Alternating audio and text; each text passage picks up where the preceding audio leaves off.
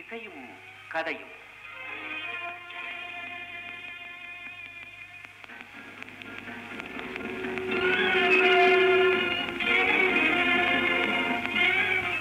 பவள மல்லிகை.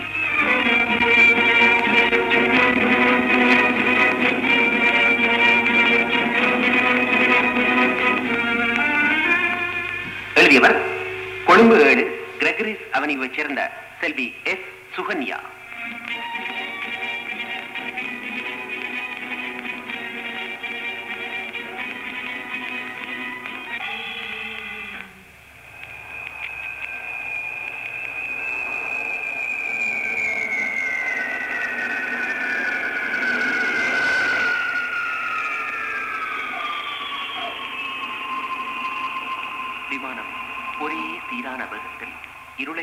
கொண்டு பறந்து கொண்டிருந்தது. நான் கையிலே விரிந்து கிடக்கும் புத்தகத்தில் மீண்டும் மீண்டும் பார்வை ஓட்டி மனதை அதில் பதிய வைக்க முயல்கிறேன். ஆனால் என் மனம் ஏன் இப்படி தவித்து தவித்து அலைவாய்கிறது நீண்ட இருபத்தி ஐந்து வருஷங்களின் பின்னர் நான் என் பிறந்த நாட்டுக்கு போகிறேன் என்ற மகிழ்ச்சியோ? இப்படி நினைத்துக் கொண்ட போது என்னுள் சிரிப்பு பொங்கி இருந்தது இந்த வேடிக்கையான நினைவை வாய்விட்டு சிரித்து ரசிக்க வேண்டும் போலிருந்தது எனக்கு என் தாய்நாட்டுக்கு திரும்புவதில் எனக்கு எப்படி மகிழ்ச்சி இருக்க முடியும்? அங்கே என்னை அன்போடு வரவேற்பது. பெற்றோரா சகோதரரா இல்லை நண்பரா?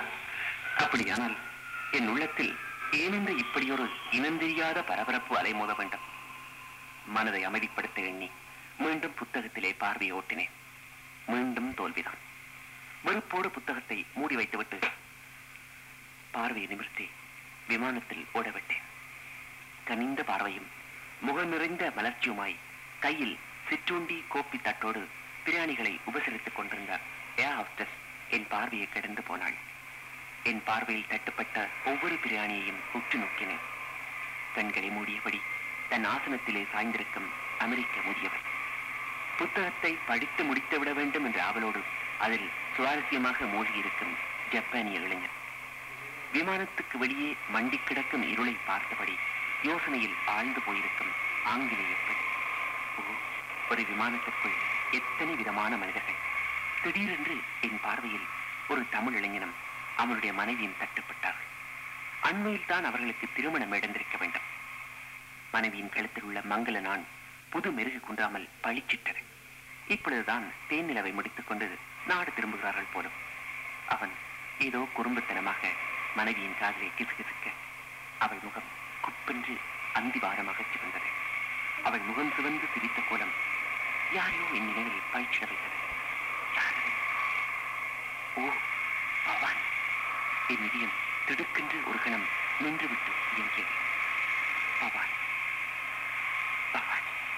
அவளை நான் இன்னும் மறக்கவில்லையா? இல்லை நான் அவளை மறந்து விட்டேன் அவள் ஒரு துரோகி. என்னோடு இணைய மறுத்து வேறொருவனோடு வாழ்வதற்கு போய்விட்ட அந்த வஞ்சகியை என் ஆசைகளை என் கனவுகளை சின்ன பின்னப்படுத்தி என் இதயத்தை சுக்கல் சுக்கலாக நொறுக்கி ரத்தம் வடிய வைத்துவிட்டு போய்விட்ட அவளை நான் ஏன் நினைவில் வைத்திருக்க வேண்டும். வன்மத்தோடு கருவி கொண்டது என் ஆண்மை. ஆனால் அவ்வளவுதான் துரோகி துரோகி என்று நெற்று போட்டு அவள் மேல் ஒருவித வன்மத்தை உருவாக்கி அவளை மறந்துவிட நான் முயன்ற போதும் என்னால் இன்று வரை அது முடியவே இல்லை. துயரத்தோடு ஒப்புக்கொண்டது என் அந்த ஆத்மா. இப்பொழுது நான் ஒரு அமெரிக்க பெண்ணை மனம் செய்து இரண்டு பிள்ளைகளுக்கு தம்பியாகி விட்டேன். ஆனால் ஓரளவு வயதில் முதிர்ச்சி அடைந்து விட்ட இந்த நிலையிலும் என்னால் பவானியை மறக்கவே முடியவில்லை என்றால் நான் அவளை எவ்வளவு ஆழமாக நேசித்திருக்க வேண்டும்? பவானி என் தாய்நாட்டில் சந்திக்க நேரலாம் என்பதால் தான் என் மனம் இப்படி தவிக்கிறதோ? அப்பொழுது புரியாத காரணம் இப்பொழுது புரிகிறது. மீண்டும் அந்த இந்திய பெண்ணை விட்டு பார்க்கிறேன் பக்கவாட்டிலே தெரியும் அந்த சாயம் அடர்ந்து நீண்டு வளர்ந்திருக்கும் அந்த கூந்தல். எல்லாமே என் பவானியை இழுத்துக் கொண்டு வந்து என் முன்னால் நிறுத்தியது. புன்னகையில் குளிர்ந்த கன்னத்தோடு பனிக்காற்றில் அசைந்தாடும் இளம் சிகப்பு ரோஜாவாய் என் பவானி என் நினைவு திரையில் தோன்றி தோன்றி மறைந்தாள். என் உள்ளம் தன் சொந்தமே என் சுவாமி நானும்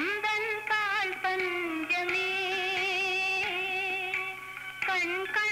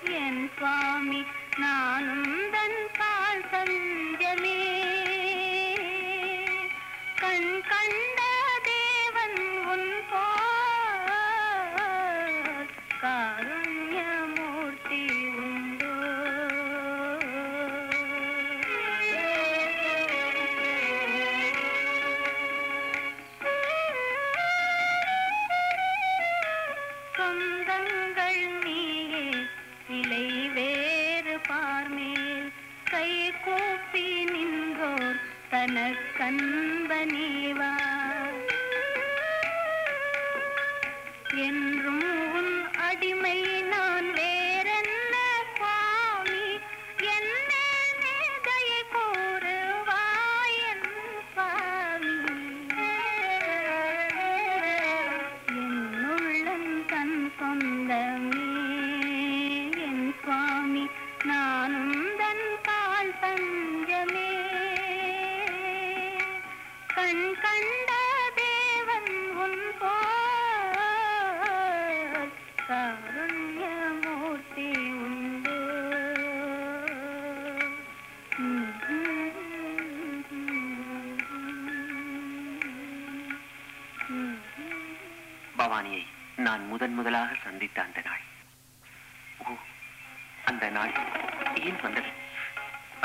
அது இருந்திருந்தால் என் வாழ்க்கையில் அதனால் எத்தனை வேதனைகள் மனக்குமுறல் குறைந்திருக்கும்.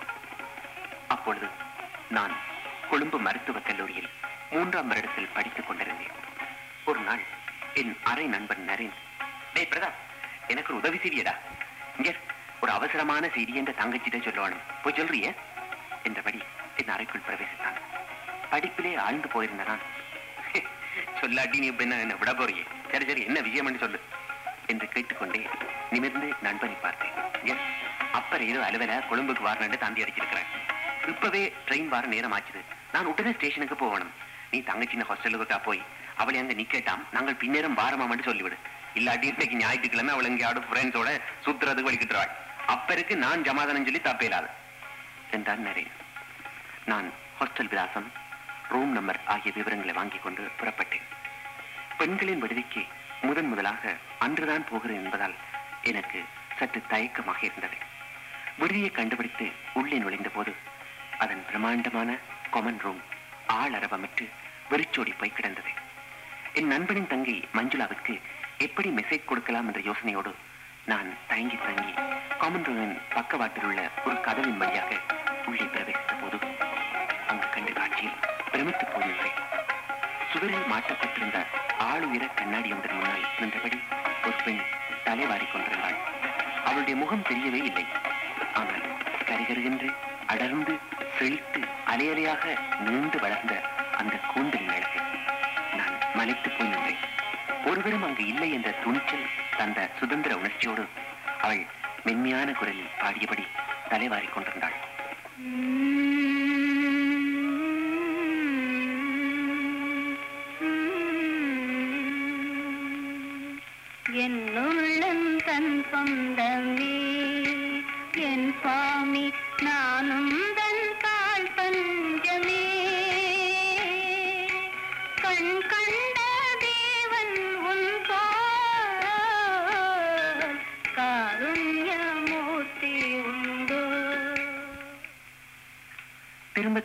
திரும்ப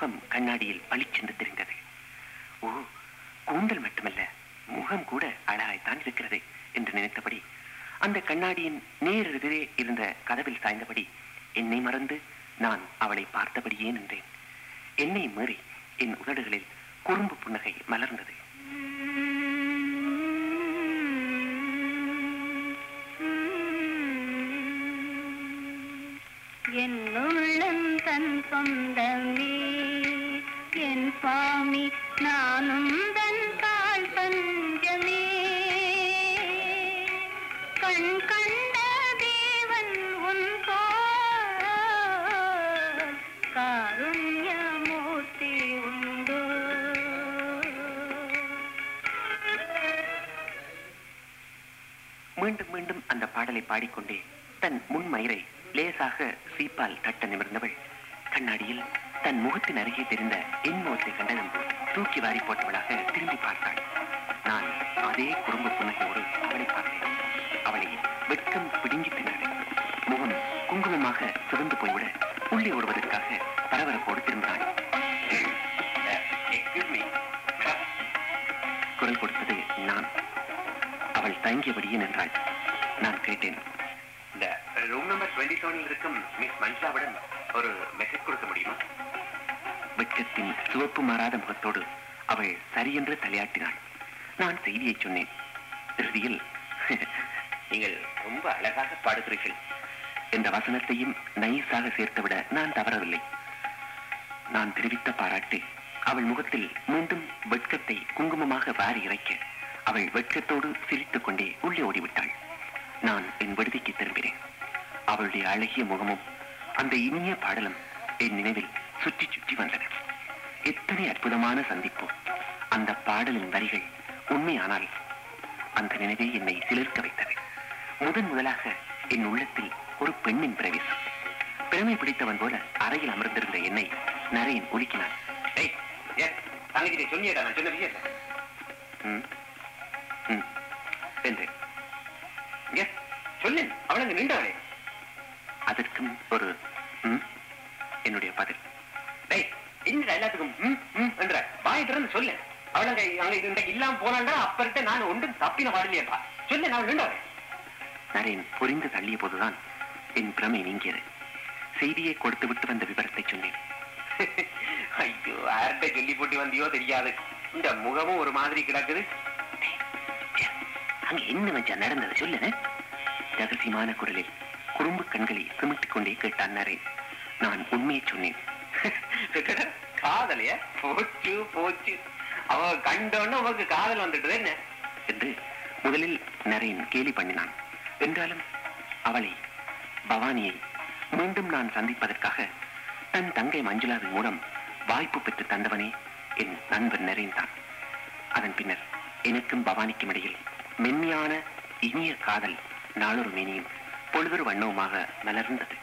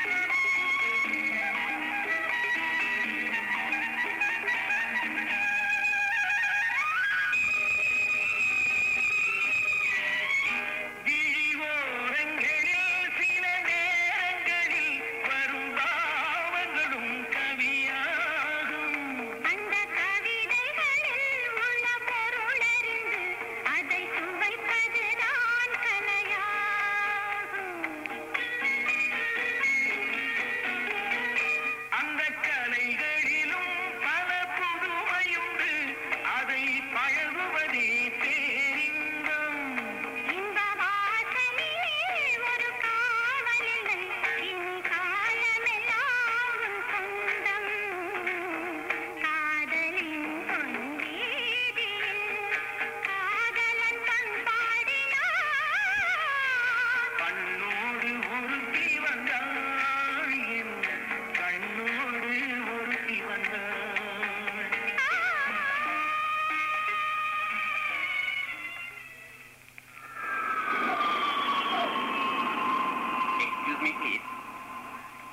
குரல் கேட்டு திடுக்கிட்டு என் நினைவுக்கு வந்தேன்.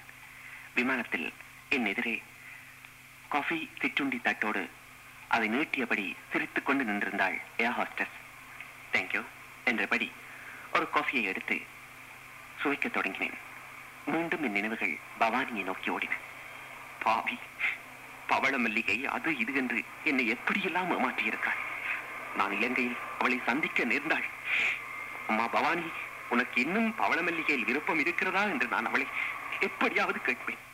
அவள் நெஞ்சில் சுடத்தக்கதாக எப்படியும் கேட்டுவிட வேண்டும். அப்பொழுதுதான் எனக்கு நிம்மதி ஏற்படும் என்று ஆத்திரத்தோடு நினைத்துக் கொண்டேன். ஓ அன்று அவள் அதை கூறிய போது எப்படி நம்பிவிட்டேன்? ஒரு நாள் மாலை பவானியை சந்திக்க அவள் விடுதிக்கு போயிருந்தேன். நாடக பாணியில் தமாஷாக பேச்சு ஆரம்பித்தேன். இன்று மகாராணியரிடம் ஒரு சிறிய காணிக்கையை சமர்ப்பிக்க வேண்டும் என்பது அடியேனின் ஆசை. ராணியார் ஏற்றுக்கொள்வாரோ என்னமோ? சீரியஸாக மூத்த வைத்துக் கொண்டு கேட்டேன். காணிக்கையா? என்ன காணிக்கை? விளக்கம் தேவை விளக்கம் தேவை. அதன் தரமறிந்து ஏற்றுக்கொள்வதும் ஏற்றுக்கொள்ளாமல் விடுவதும் பின்னர் தீர்மானிக்கப்படும். என்று என் தமாஷுக்கு சற்றும் சளைக்காமல் நாடகவாணியிலே அவள் பதில் தந்தாள். பவானி விளக்கம் தந்தால் சுவை கெட்டுவிடும். முதலில் பரிசு பின்னர் விளக்கம். என் குறும்பு தொடர்ந்தது பவானி ஒரு புன்னகையோடு தன் இரு கைகளையும் ஒன்றிணைத்து என் முன்னால் நீட்டினாள். நான் இதுவரை ஒழித்து வைத்திருந்த மல்லிகை சரத்தை கொடுக்க நினைத்து நீட்டியவன் அந்த கைகளின் செம்மையான அழகில் ஒரு கணம் மயங்கி போனேன். இது என்ன மல்லிகை சரத்தை வாங்க ரோஜா மலர்களை நீட்டுகிறாயா? பவானி என் பேச்சு அவள் முகத்தை குப்பென்று சுவக்க வைத்தது. போச்சுடா கைகளை ரோஜா மலர்கள் என்றதும் முகத்தில் ஒரு ரோஜா தோட்டமே மலர்ந்து விட்டதே என்றவாறு மல்லிகை சிரத்தை பவானியிடம் கொடுத்துவிட்டு அவள் அருகில் அமர்ந்து கொண்டேன். மல்லிகை சிரத்தை ஆவலோடு முகர்ந்தவாறு என்னை வெட்கத்தோடு நிமிர்ந்து பார்த்த பவானியின் காதில் ரகசியமாக கேட்டேன். பவானி கரைசு பிடித்திருக்கிறதா? என்றவாறு தலையாட்டியவள் சொன்னாள். மல்லிகையில் எனக்கு விருப்பம் என்றாலும் பவள மல்லிகைதான் எனக்கு மிகவும் பிடித்தமானது. ஏன் பவானி? நான் கேட்டேன். ஏனென்றால் அது தூய்மையான மலர். பிறர் கைப்பட்டு தன் கிட்டுவிடக் கூடாது என்பதற்காக மலர்ந்த உடனேயே அது உதிர்ந்து விடுகிறது. நானும் அதைப் போல வாழ வேண்டும் என்றுதான் ஆசைப்படுகிறேன். தற்செயலாக உங்களோடு வாழ முடியாமல் போனார் பின்னர் நான் உயிரோடு இருக்கவே மாட்டேன். பவானி உணர்ச்சி வசப்பட்டாலும் உறுதியோடு சொன்னதை நான் பிரமிப்போடு கேட்டுக்கொண்டிருந்தேன் அவளுடைய ஆழ்ந்த தூய காதலை பெற்ற நான் எவ்வளவு பாக்கிசாலி என்று நான் என்னுள் பெருமையோடு அன்று நினைத்துக் கொண்டேன். ஆனால் அவை அர்த்தமற்ற வெறும் பசப்பு வார்த்தைகள் என்பது பின்னர் தானே தெரிந்தது எவ்வளவு மோசமாக நான் ஏமாற்றப்பட்டேன். அந்த நினைவில் என்னுள் நெருப்பாக மூண்ட கோபத்தை தணிப்பதற்காக ஏர் ஹோஸ்டஸ் தந்த கோப்பியை மடமட என்று குடித்தேன். மீண்டும் என் நினைவுகள் பின்னோக்கி ஓடின.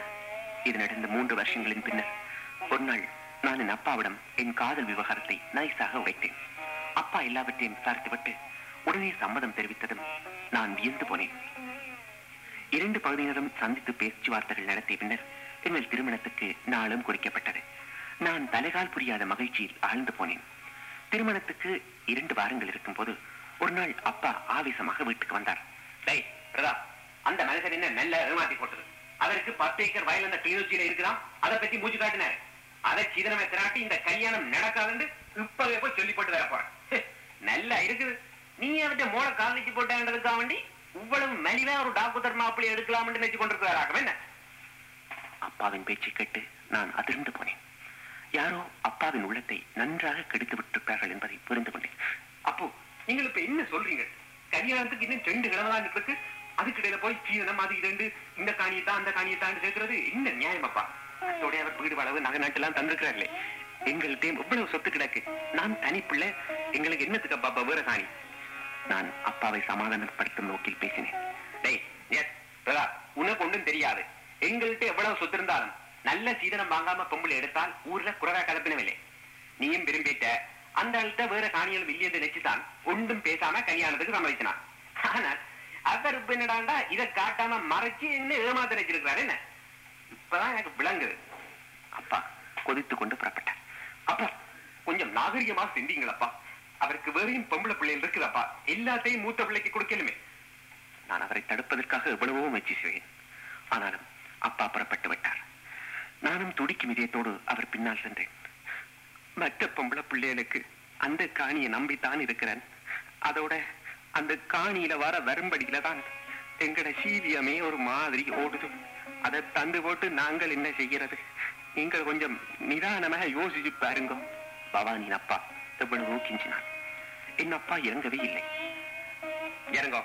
கடைசியா சொல்றேன். காணியை திராட்டி கல்யாணம் நடக்காது. என்று ஒரே வசனத்தில் முறித்துக் கொண்டு எழும்பிய அப்பாவின் செய்கை என் கோபத்தை கிளறி விட்டது. அப்பா இந்த கல்யாணம் நடந்த தீரும். அதுவும் காணிய வாங்காம என்றேன் உறுதியோடு. ஓஹோ நீர் என்ன அவ்வளவு தூரத்துக்கு வந்துட்டீரோ? டேய் பிரதா இந்த கேட்டுக்கோ இந்த கல்யாணம் நடந்திருந்தால் நீ இந்த சபத்துல முழிப்ப. இது சாத்தியம். இருமலையாக வெடித்து சபதமிட்ட அப்பாவின் முரட்டு பிடிவாதத்தை உணர்ந்து கொண்ட நான் செயலிழந்து துவண்டு போனேன். அப்பாவின் பின்னால் கனத்த இதயத்தோடு நடந்தேன். அப்பா இல்ல உங்களுக்கு என்னப்பா லாபம்? உங்களோட வரட்டு கௌரவத்தாலும் வீண் ஆசையாலும் எங்களோட வாழ்க்கையை நாசமாக்க போறீங்க. மனம் சோகமாக அலறியது. அப்பாவின் முரட்டு பிடிவாதத்தை உணர்ந்த எனக்கு அவர் பேச்சை மீறும் திராணி இல்லை. ஆனால் பவானியை என்னால் மறக்கவே முடியவில்லை. நான் புழுவாய் துடித்தேன். இன்பம் வந்து சேருமா?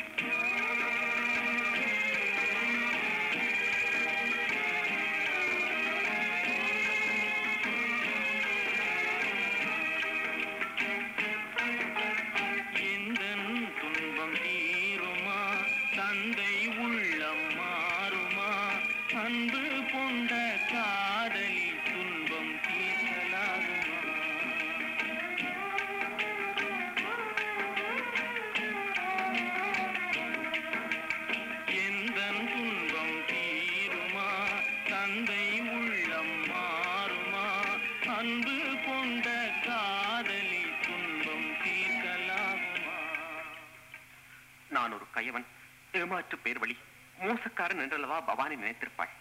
நான் என்ன செய்வேன்? இரண்டு நாட்கள் பின்னர் வந்த செய்தி என்னை பைத்தியக்காரனாக்கியது அதே முகூர்த்தத்தில் பவானிக்கும் அவள் அத்தான் செந்திலுக்கும் திருமணமாம். ஐயோ பவானி நீ எப்படி துடித்து போவாய்? நான் யோசித்தேன். பவானிக்கு வாழ்வளிக்க வேண்டியது என்னுடைய கடமை என்பதை உணர்ந்தேன். பவானி நாங்கள் எங்காவது போய் எங்கள் வாழ்வை வளம்படுத்திக் கொள்வோம். நாளை இரவு என்னோடு நீ புறப்படுவதற்கு தயாராக இரு என்று ஒரு கடிதம் ஒன்றை எழுதி ஒரு சிறுவன் மூலம் அனுப்பிவிட்டு பதிலை எதிர்பார்த்து துடிக்கும் இதயத்தோடு காத்திருந்தேன். பதில் வந்தது. பதினாறு பேரிடி. திரு பிரதாப் அவர்களுக்கு உங்கள் கோரிக்கையை நிறைவேற்ற முடியாமைக்கு நான் வருந்துகிறேன். நான் செந்திலை என் கணவராக மனப்பூர்வமாக ஏற்றுக்கொண்டு விட்டேன். நாங்கள் முன்னர் பழகியதை கனவாக நினைத்து மறந்து போவோம். இனிமேல் நான் வேறொருவரின் மனைவியாக போகிறவள் என்னோடு தொடர்பு கொள்ள தயவு செய்து முயற்சி செய்ய வேண்டாம். நீங்கள் உங்கள் தந்தை விரும்புகிறபடி வாழ்க்கை அமைத்துக் கொள்ளுங்கள். பவானி. பவானியா? என் பவானியா இப்படி எழுதியிருக்கிறாள்? என்னால் நம்பவே முடியவில்லை. என் தந்தையின் உயிரை பணையம் வைத்து அவருக்கு வாழ்வு கொடுக்க முன்வந்த என்னை நிராகரித்து விட்டாள். அப்படியானால் அவள் என்னை மனப்பூர்வமாக நேசிக்கவில்லையா? எனக்கு பைத்தியமே பிடித்து விடும் போல இருந்தது. அவளை அந்த துரோகியின் திருமணத்தை பார்த்துக் கொண்டு இங்கிருப்பதா? முடியாது. என்னால் இனி ஒரு கணமும் இங்கிருக்க முடியாது. வேலையை ராஜினாமா செய்துவிட்டு அமெரிக்காவுக்கு போனேன். அங்கேயும் பவானியை மறக்க முடியாமல் துடித்தேன். ஒரு பெண்ணை போல தலையணியில் முகம் புதைத்து நான் அழுத இரவுகள் தான் இத்தனை. பவானி என்னை ஏன் இப்படி ஏமாற்றினார் பவானி? ஏன் பவானி நீ இப்படி ஏமாற்றியும் உன்னை என்னால் மறக்க முடியவில்லை. ஏன் இது பவானி? பாட்டு முடியும் நீ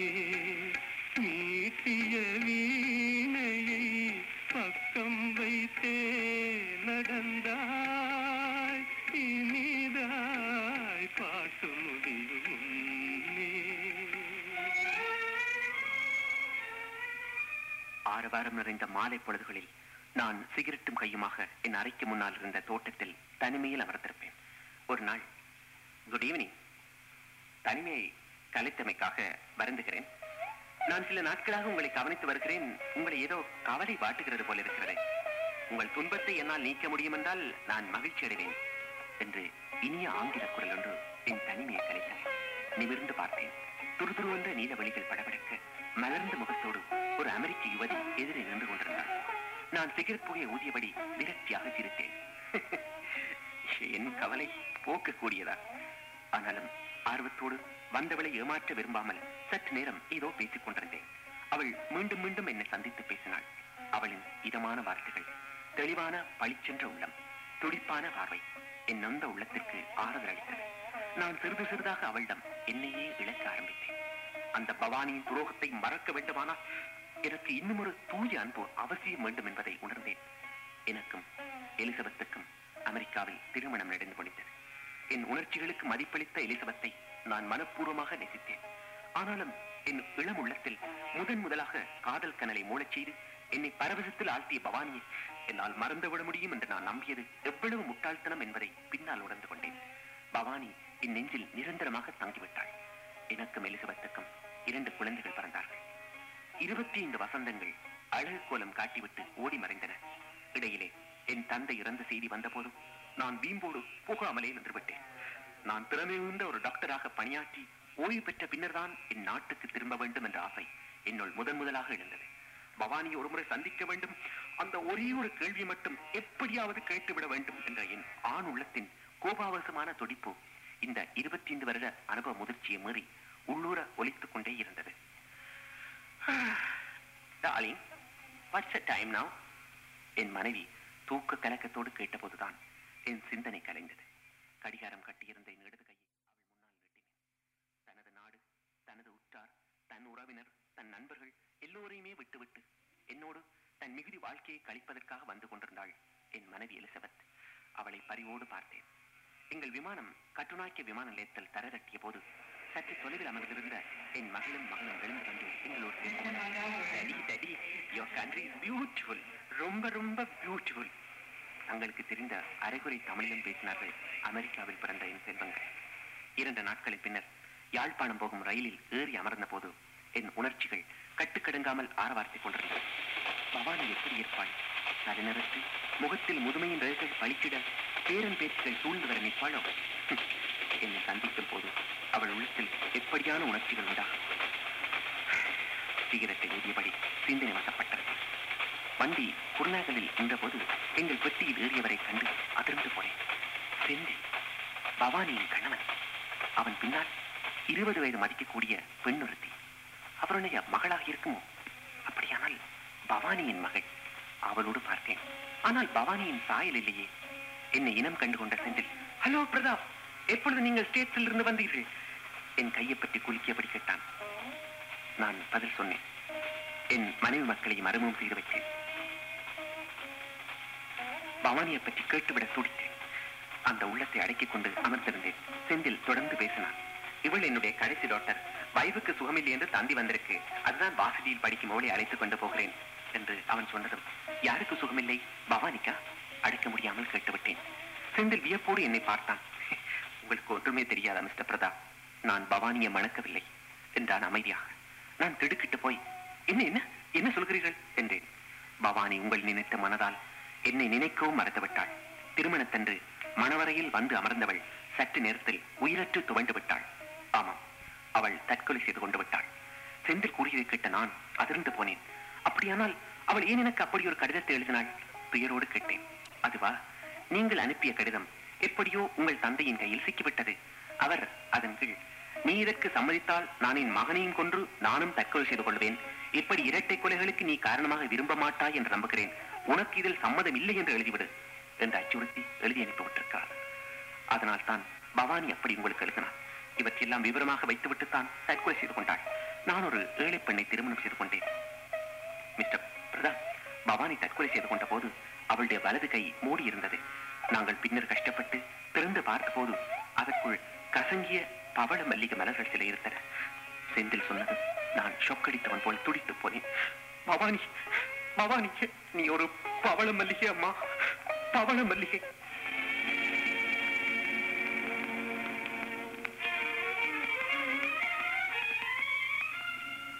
பவள மல்லிகை என்ற இசையின் கதையும் கேட்டீர்கள். எழுதியவர் கொழும்பு ஏழு கிரெகரிஸ் அவனியைச் சேர்ந்த செல்வி எஸ். சுகன்யா.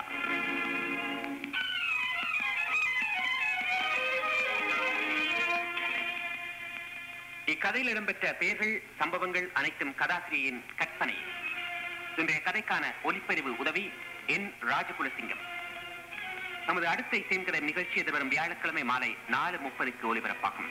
மீண்டும் எதிர்வரும் செவ்வாய்க்கிழமை மாலை நாலு முப்பதுக்கு இசையின் கதையும் அபிமானிகள் அனைவரையும் சந்திக்கும் வரை உங்களிடமிருந்து விடைபெறுவது விமால் சுக்கநாதன். வணக்கம்.